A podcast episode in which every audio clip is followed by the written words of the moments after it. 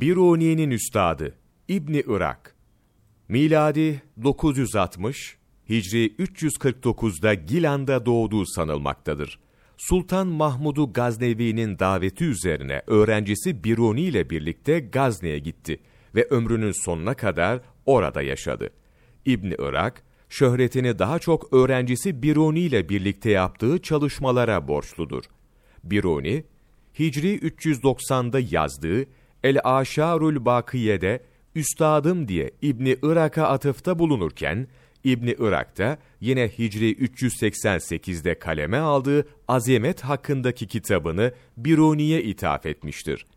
Biruni'nin araştırmaları sırasında karşılaştığı bazı problemlerin çözümü için başvurması üzerine İbni Irak tarafından birçok eser yazıldığı anlaşılmaktadır.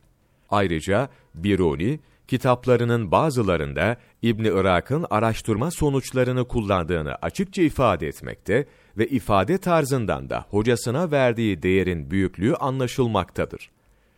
Gazne'de gözlemler yapan Biruni, Güneşin Ekvador'dan en uzak noktada bulunduğu zamanki yüksekliğini klasik yöntemle ölçerek eğim açısını 23 derece 35 enlem şeklinde hesaplamıştır. Fakat daha sonra Muhammed İbnüs Sabbah'ın bir eseriyle karşılaşmış ve hem onda hem kendi çalışmasında bazı hatalar tespit ederek hocasından bunları düzeltmesini, ayrıca İbnüs Sabbah'ın kullandığı teknik ve metodu da inceleyip eleştirmesini istemiştir.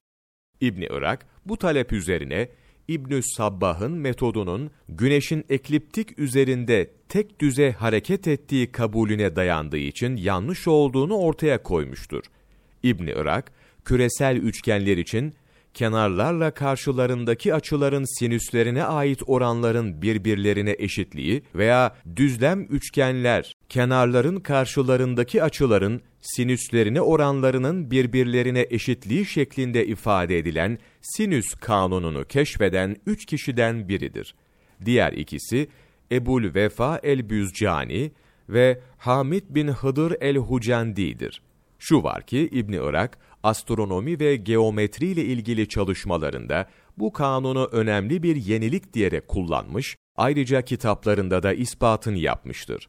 Ferruh Müftüoğlu Türkiye Diyanet Vakfı İslam Ansiklopedisi Sayfa 87-88 21 Nisan Mevlana takvimi